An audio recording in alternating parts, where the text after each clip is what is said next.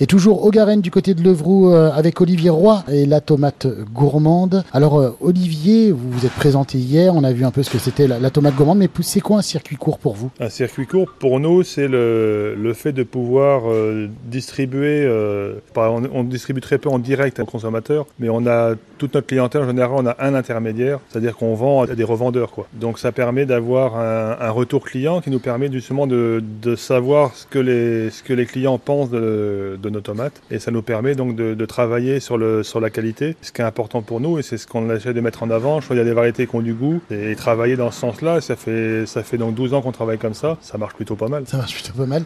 Vous avez à peu près combien de clients comme ça, sans expression? Euh, On travaille sur une trentaine de clients trentaine de clients, d'accord, qui travaillent avec vous depuis euh, à peu près 12 ans, c'est ça? Oui, après ça euh, dépend des clients qui travaillent depuis plus ou moins longtemps. On a développé la clientèle au fil des ans. Enfin, c'est surtout qu'on travaille en bonne entente avec nos clients. Ça permet d'avoir un, donc de travailler sur ce que les, les, retours que eux ont de, des consommateurs. Et donc justement, on essaye en fonction de ça de, de voir le, ce qu'il ce qu'il faut qu'on fasse pour suivre l'évolution de la demande et l'évolution de, ce que les gens consomment. Vous, vous êtes à peu près à une, combien de kilomètres euh, aux alentours de, de chez vous la grande majorité de ce qu'on produit est consommé dans un rayon de 30 km. 30 km, oui, donc c'est du vrai circuit court. Ah, c'est vraiment du local. C'est vraiment du local. Comment vous cultivez la tomate ici à la tomate gourmande? Alors nous, c'est une culture classique de tomate, donc euh, euh, culture en hors-sol, ce qui est intéressant euh, parce que ça permet d'avoir un, un, impact écologique beaucoup moins important qu'une culture en pleine terre, parce qu'on utilise l'eau de pluie qui tombe sur la serre pour arroser,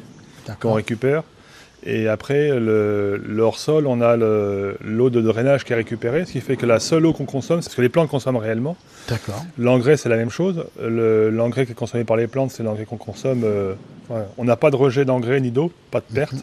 Donc pas de pollution du sol par l'eau par et l'engrais et pas de consommation excessive d'eau. C'est ça l'intérêt de l'intérêt du hors-sol. Eh bien écoutez, demain, vous savez quoi? Je vais mettre les, les mains dedans. Demain, on va, on va justement récolter des tomates avec vous, euh, Olivier.